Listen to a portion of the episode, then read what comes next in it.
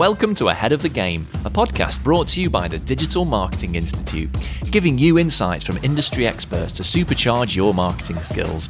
Today, it's the modern mindset, where we explore those soft skills that are so vital to developing your career. And this episode is all about digital transformation.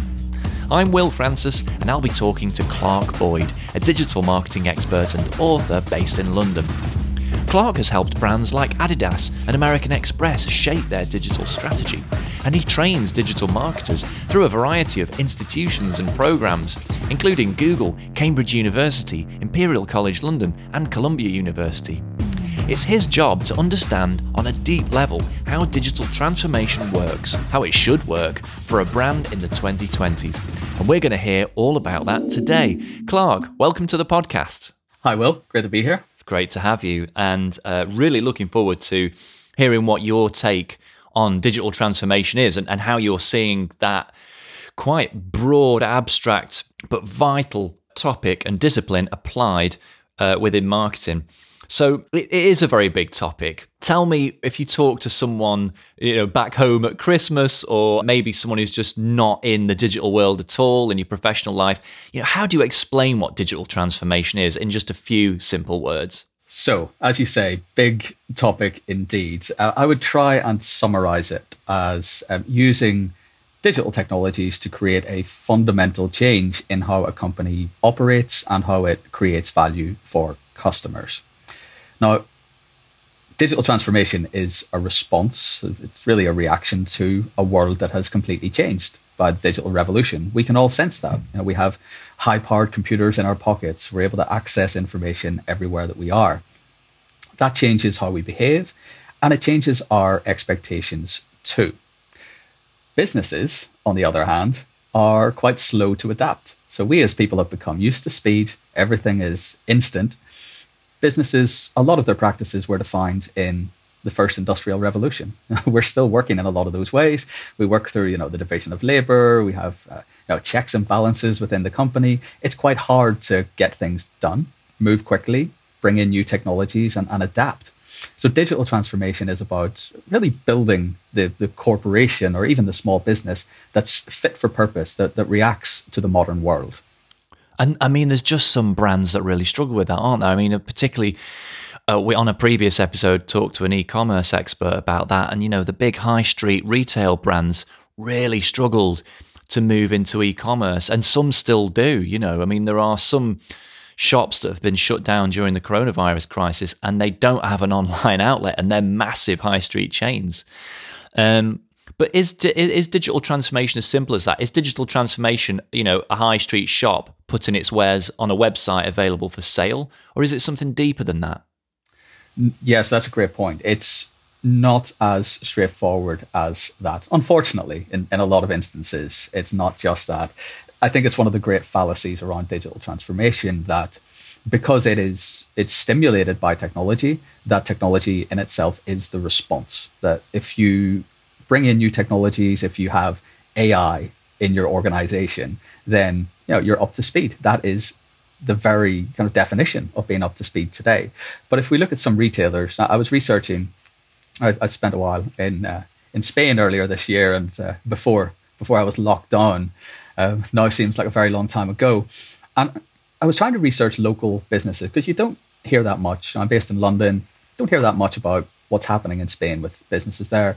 And if you look at the um, the group of fashion retailers, including the likes of Zara and Massimo Dutti, you know, everywhere in Spain, when they were going through a digital transformation, yes, of course, they wanted to sell their products online, but that was just par for the course. That's that's basic modernization. It's not not a transformation at all. What a lot of retailers would do is look at what you can do with the store experience. You know, have iPads in there, have an AI assistant, and all of these things but they looked inwards instead. So their way of responding to you know, a much quicker world was how do we transform the processes that we have? How do we change our company culture? How do we as a company behave differently? How do we completely change how we think about delivering value? So that meant things like sharing data across the group. It meant uh, trying to optimize their supply chains as much as they could, using real time inventory checks. You know, these are the things that would transform a retailer more than fancy gadgets in the store, which yeah, looks on the face of it like a transformation, but it's not changing how the company operates. It's a mindset shift, but it's culture too.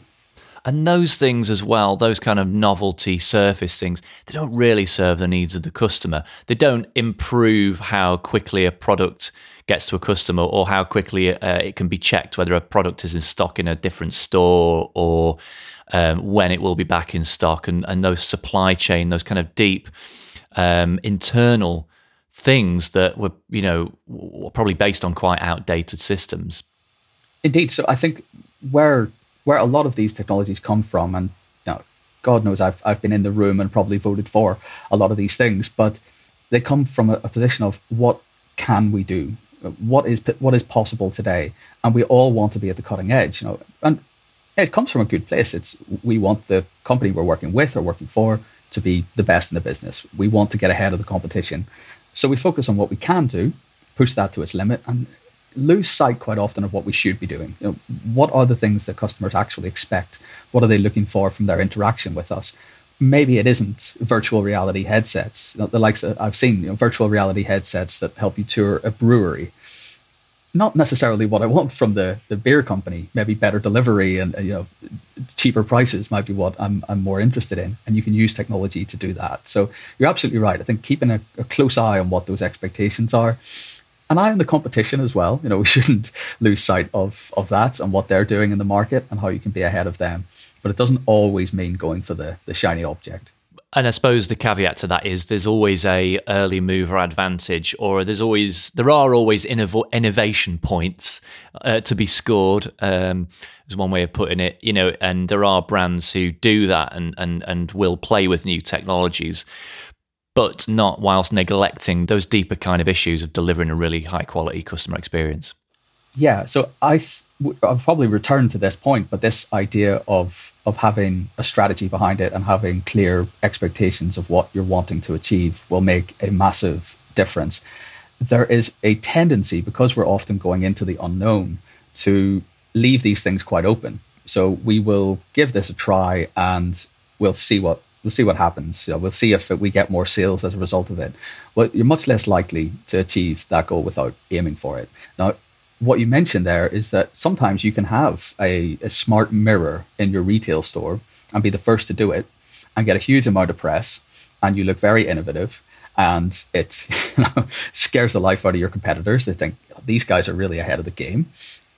That's very beneficial that is that is huge. It doesn't matter if it's uh, completely revolutionizes the shopping experience forever, but as a strategy, that that is is very useful, and a lot of companies do that now. As a subset of metrics, there, so you might want to look at press and you know social media off the back of that. As a subset of, of metrics, you could look at well, does this improve the customer experience? Use it as a trial. You know, it's a good way to test and learn. You have one thing you know you'll achieve, and then another thing which might not not, not happen. You know, people might not use it that much so what? Move on to the next thing. And that's a big part of digital transformation, actually, is that iterative process. You know, being able to learn, being set up to take those those learnings in and move on to the next thing and constantly have an innovation cycle going. Yeah, absolutely. I, I agree. Um, so okay, for people listening who find themselves in a meeting about digital transformation uh, and being told we're going to embark on a digital transformation project here at the company, how do you brief for that? How do you brief a team or an agency to embark on a digital transformation project? Really interesting area of discussion, actually. Uh, a lot of the research and, and certainly my own as well shows that the most successful transformation projects, whatever shape they take, and that'll be different in every company, they do have one thing in common, and that is that they tend to be led from the top there is even if if it's not initiated by the people at the top of the business, they are at least bought in and they are delivering the message to everyone. They create a vision behind it, often even a, a story behind it, and there's a long term strategy of what it is that they're trying to do. There's a clear idea of where they're going with their digital transformation project. It is pretty impossible to brief that to someone if you don't know what those goals or objectives are. If it is just we're worried we're going to be disrupted and go out of business. We've heard that can happen. We need to be up to speed. it's not that useful for a team to work with. Digital transformation, in some ways, it can be positive, is broad, can mean so many things. In other ways, that is negative because you leave people a lot of room for interpretation. So, what might happen then is that, um, yeah, you install a new social media marketing platform and you're no longer using Excel spreadsheets, and people convince themselves that that is digital transformation. It needs to be led with a proper vision. It doesn't, of course, they won't know the details of exactly what you're going to do, but it could be we want to uh, we want to be fit to serve today's customer. We know that they are doing X, Y, and Z differently. We've seen the competitors A, B, and C are working on on different um, innovation strands. We want to know what what our mission should be.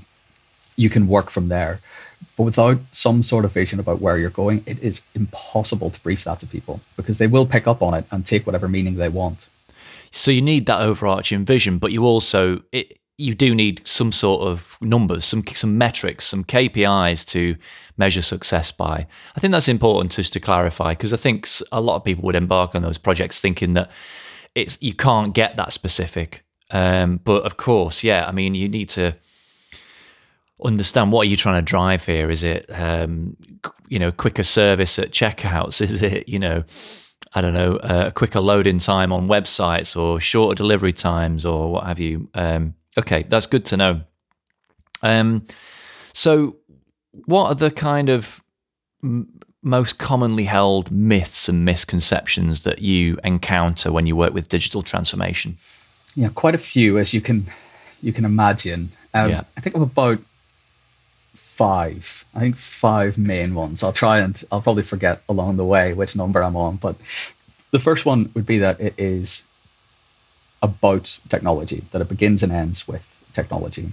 Uh, this creates often a false disconnect between people and technology. So we exist separate to it.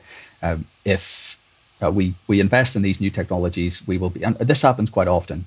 It's not as simple as I'm making it sound. We we do fall into these traps, and all of us are are quite guilty of it we want a solution. You know, we want something that makes us feel. We, we, essentially we want to know what good looks like. We want to feel like we have now transformed.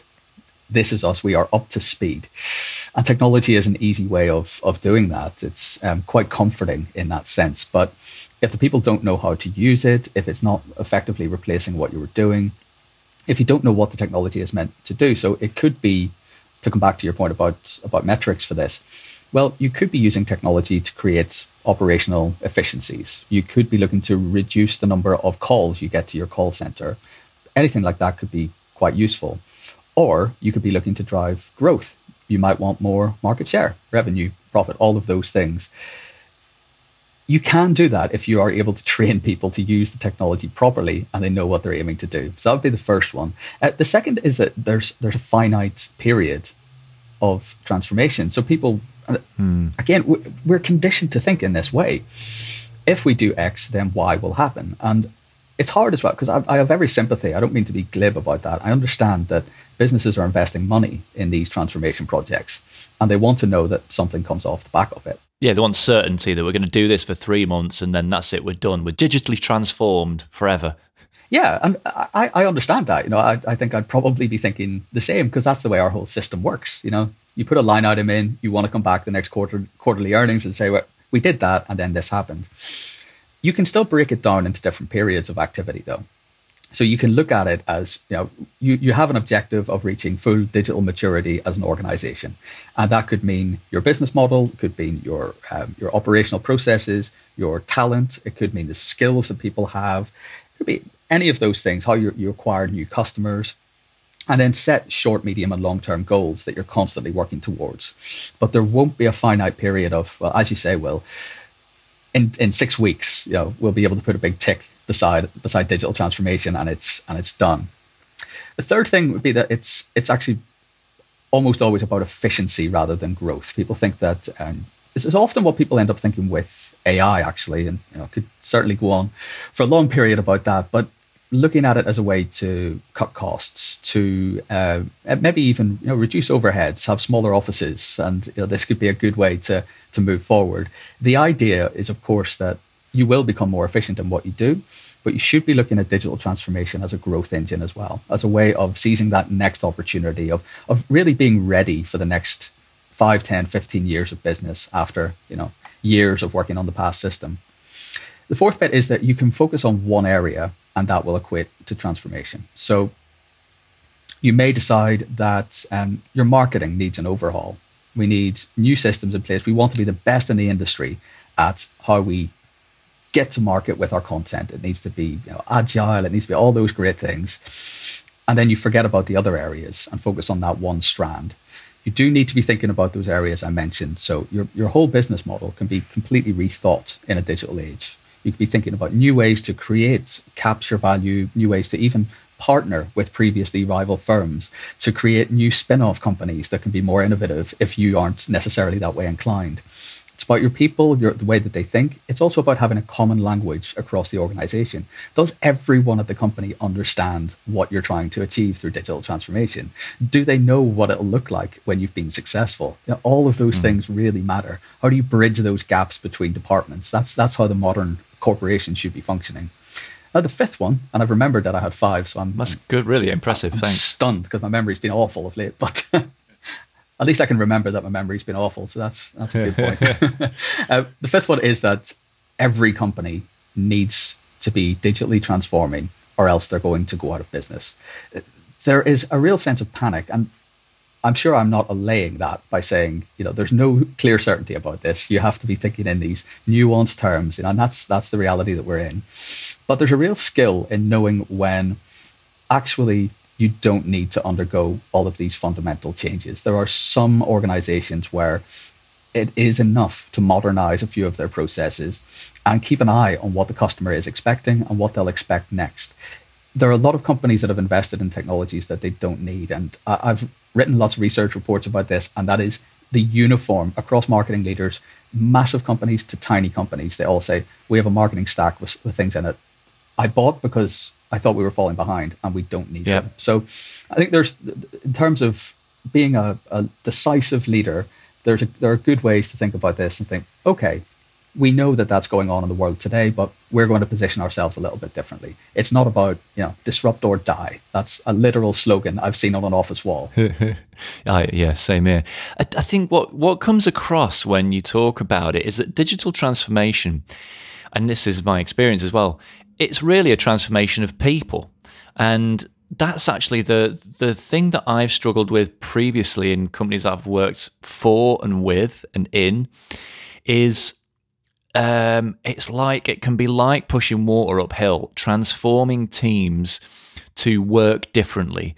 Um, and the problem I come across with digital transformation is that it, it, it's not only new, so people are resistant to new things. That's already a barrier that's up. But there's something about digital transformation projects that seem can seem faddish, can seem um, oh, it's just a shiny new thing that the CEO is obsessed with. It's his latest toy. It can seem like, well, this isn't really what we do. This isn't the heart of what our business is. Um, this isn't why we all turn up. This is just some kind of newfangly thing, and it'll be, you know, it'll be gone again in a year or two. So th- there's there's lots of reasons to dismiss it really i think internally and people it's very hard at the at the executional level you know at the mid to lower levels in hierarchies to actually get people bought into this stuff because any as soon as you back it up with strategy speak as well that just cements the fact that it's a load of consultant speak and it's um, it's not for them and it's not really what this business does I, I mean i'm sort of just airing my own issues with it but that's the biggest challenge I've come across, and it's happened a few times. How how have you seen that surmounted? How have you surmounted it if you have? Well, I've been on I've certainly been on the receiving end of the consultant speak. And I've had that experience of you go for say a company meeting and everybody's there, you've got a couple of hundred people and the CEO talks about how everything's going to be transformed digitally and this is a huge thing and they've probably got a consultancy firm in to help with it and they've got you know little white paper on what it means and call it something like you know back then it would be you know 2020 vision for the company. Yeah. And the problem is, first of all, we're all kind of well, cynics like myself anyway are predisposed to dislike that kind of talk and to find issues with it. But the problem is when you go back to your desk, nothing changes. So there's there's no change in how you operate as a company. Um, you might have a, a new technology to help with collaboration that doesn't work and that people aren't necessarily using. The really the key bit here, I think, is if you are even in even if you're you know your department head, never mind being the whole whole company head, is to have that you know th- this whole customer centric idea that we have about you know we need to be on top of what today's customer wants really important but you need to start thinking of people within the, the corporation in the same way what are their needs yeah. what are they doing on a daily basis how can we help them get things done and not add more friction it's so surprising that people who are great at this, you know, the people who rise to the, the top of these companies have obviously done a great job of that. They know the industry. Th- their job is to see where the customer is going, but they don't apply that internally. They don't think about um, how can we convince people? How can we make their lives a little bit easier? The most important bit of it is actually building this into the company processes. I, I almost hate myself for you know using the word process. It used to annoy me so much, but but it is true. It's you know the way that you get things done. How is your day to day life in the company materially different, better, faster? Do you feel like you're getting more done, achieving your goals better? The exact same as you would think about a customer outside. they don't want to hear buzz speak. They don't want to be advertised at. They want to be involved in the process. They want to have everything on their terms, and it will be up to them. You know, I've I've invested in technologies and put it in front of a department, and then you look at the usage figures and nobody's using it, and it's not because they're not innovative or it's not because they just hate something new, because it wasn't better than what they were doing before. It wasn't easier. They weren't used to it. So there's a real skill in using that sort of customer centric lens to applying to how things actually you know, prove that that this is the way to do things. Don't just talk about it. Actually make things happen differently. And if you can't do that then perhaps it's worth going back to the drawing board with the whole digital transformation idea. Maybe it's not fit for purpose if people aren't going to buy into it.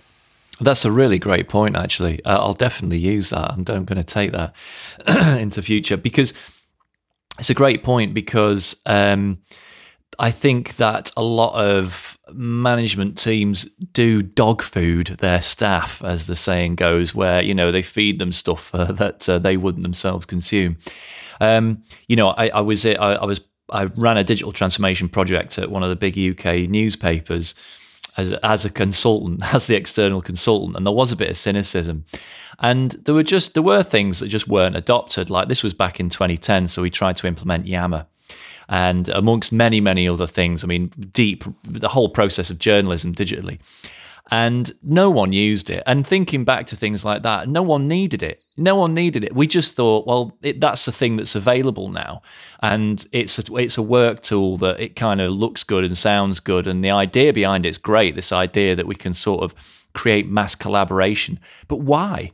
What for? What what was the point of having this internal company social network? There was no point, and the only people that didn't understand that was me, my business partner, and our client, the uh, the head of digital. Uh, but everyone else understood that this was totally useless, and so you know I've definitely learned that lesson on both sides, um, because I think a, a lot of that a lot of that happens. You know, we we we create new processes, workflows, and tools and what have you because we want to get something out of staff or teams, but it doesn't doesn't make their workflows or processes any better. It doesn't give them any benefit, and you're just never going to win in that situation.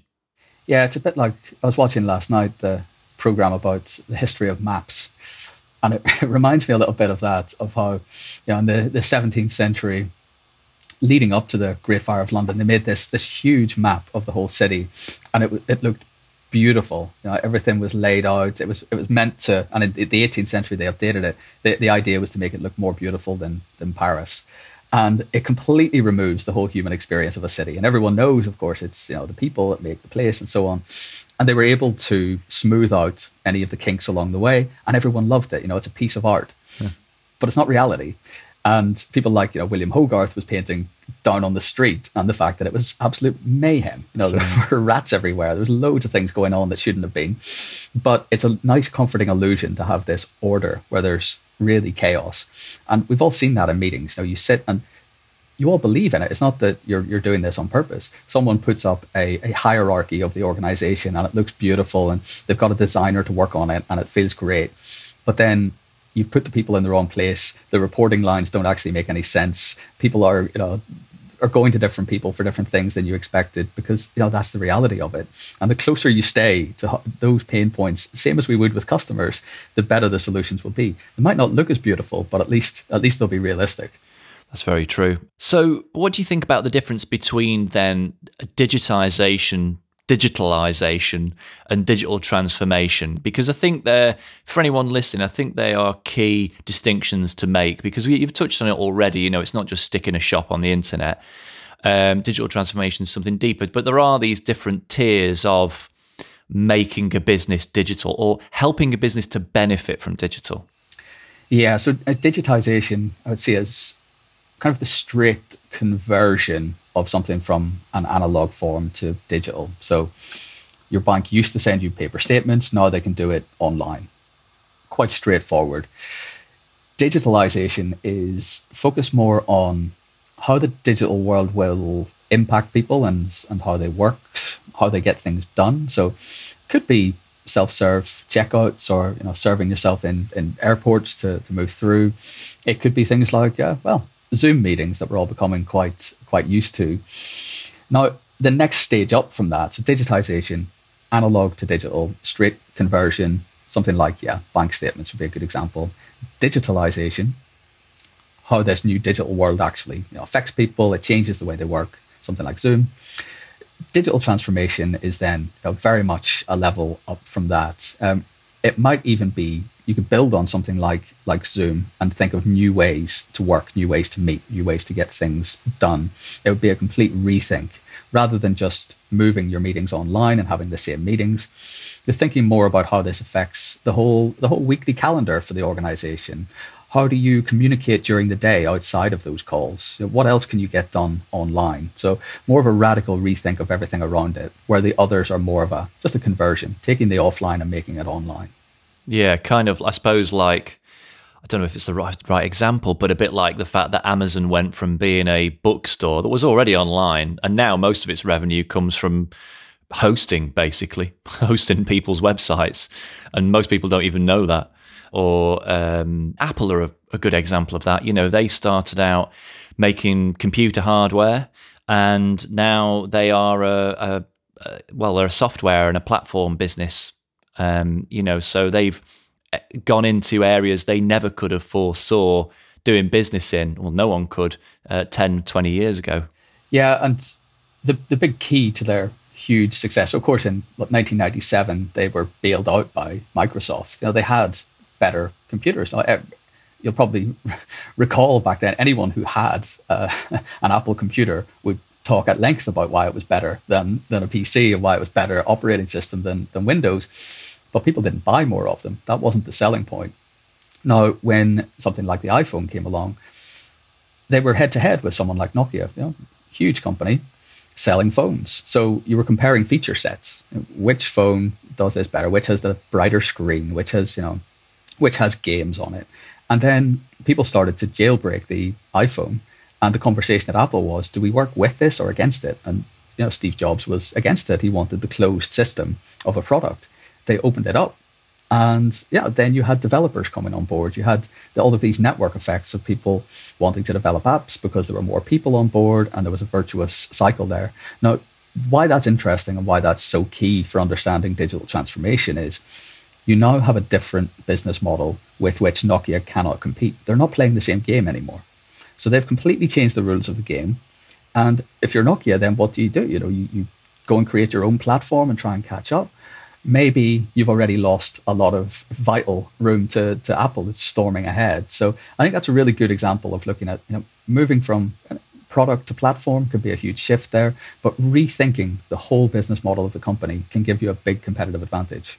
That is a great example, but um, how and when does digital transformation go wrong? Have you seen that as well? Yeah, so uh, most of the most of the stats that you'll see around this, and you know, some there's some really good and reputable reports from the likes of of McKinsey on that, and you know, I work with quite a lot of, of professors and business leaders and the like on these things, and most people will say they've seen these things go wrong.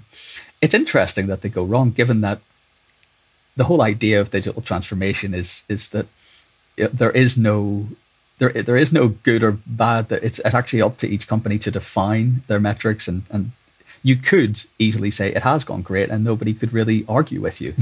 and yet most companies say it has gone wrong for us. It hasn't quite worked. Now, what that suggests is their expectations are of some futuristic corporation that completely changes and, and they're what they're doing is conflating the rate of change for people with the rate of change for technology.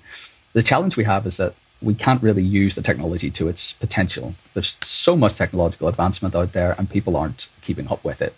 So we're kind of imagining if we bring in this new technology, we will become this new futuristic company.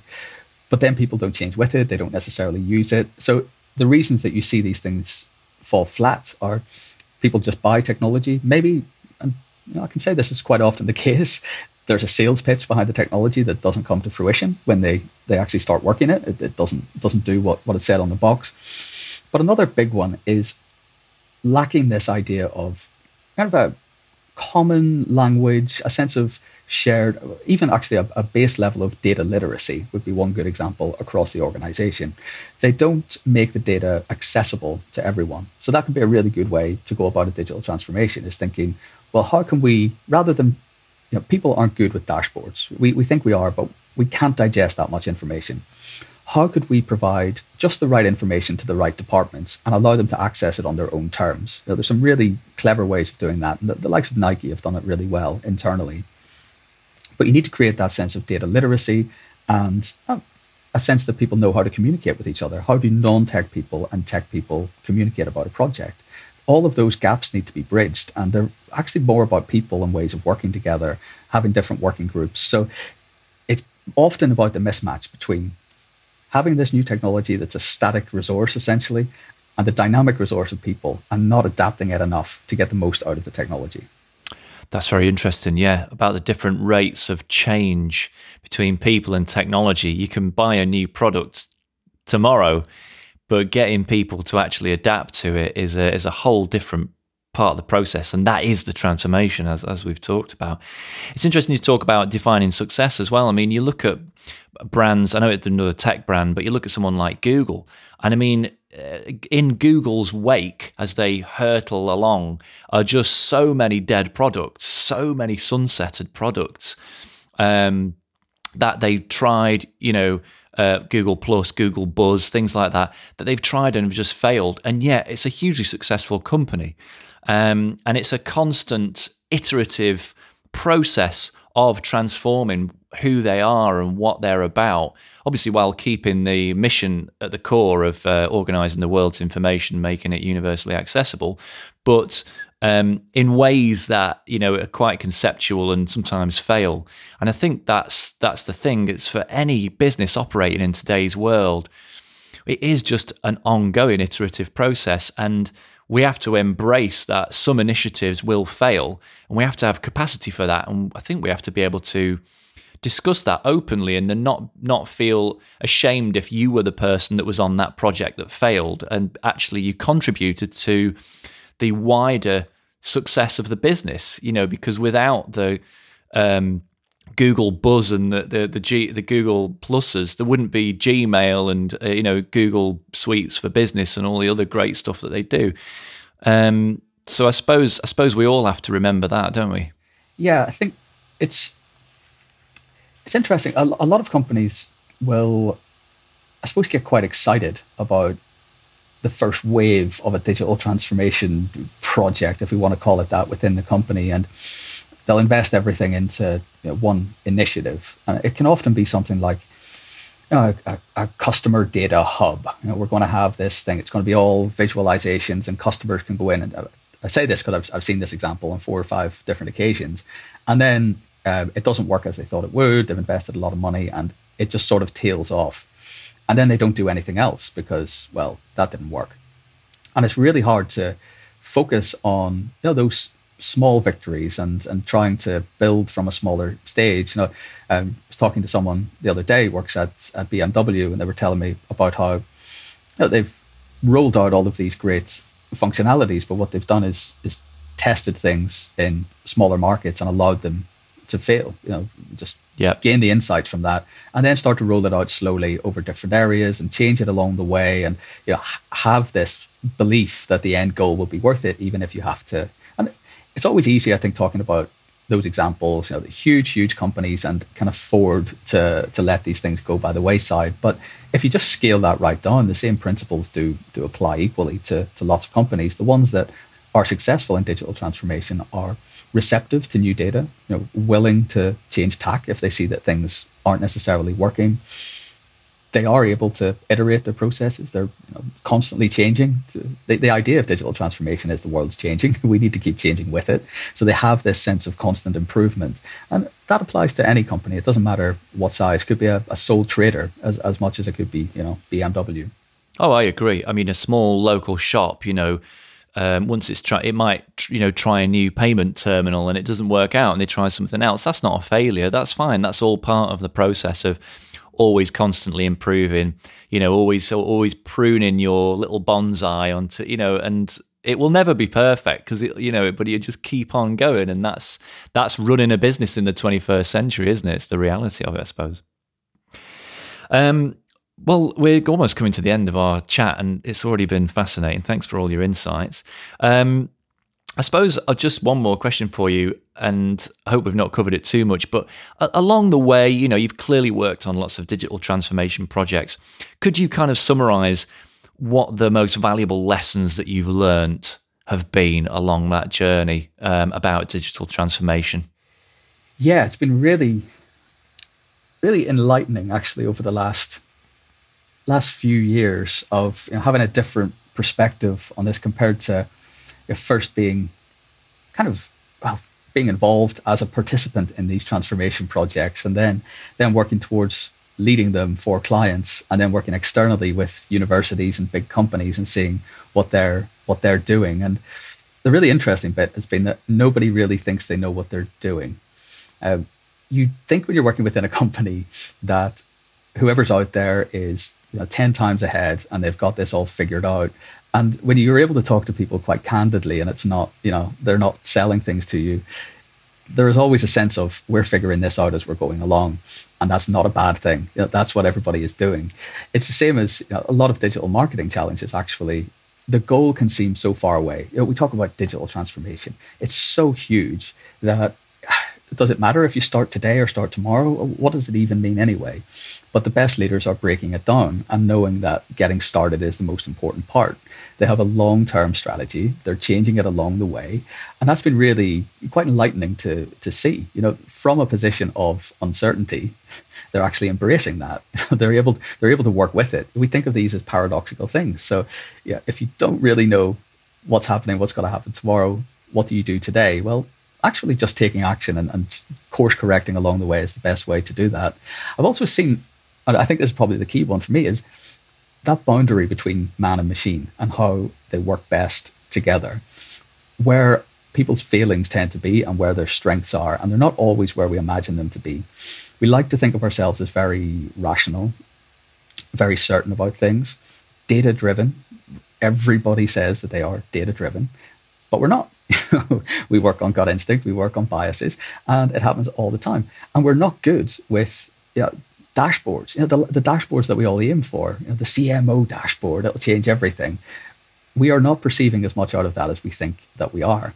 We have other skills. It's, you know, the interpersonal way of dealing with things. It is that long-term strategy. It's getting out there and, and speaking to customers, listening to them and trying to embed that within the company. The machines are good at the rational stuff. they are better at that. They can guide us along the way. So it's been interesting seeing how people kind of know when to listen to that data and when to go with their their gut instinct when they know something something is right. I find that quite uh, quite refreshing. Actually, I, I, think to most people would be quite um, quite reassuring. Actually, that you know out there these aren't kind of machines leading these corporations towards ever more glory. They they're uncertain about things. They're questioning themselves, but you know at least finding a way forward. Always always try to move forward with that uncertainty. Yeah, that, that is a reassuring note to end on, actually, isn't it? That, you know, everyone's figuring this stuff out as we go.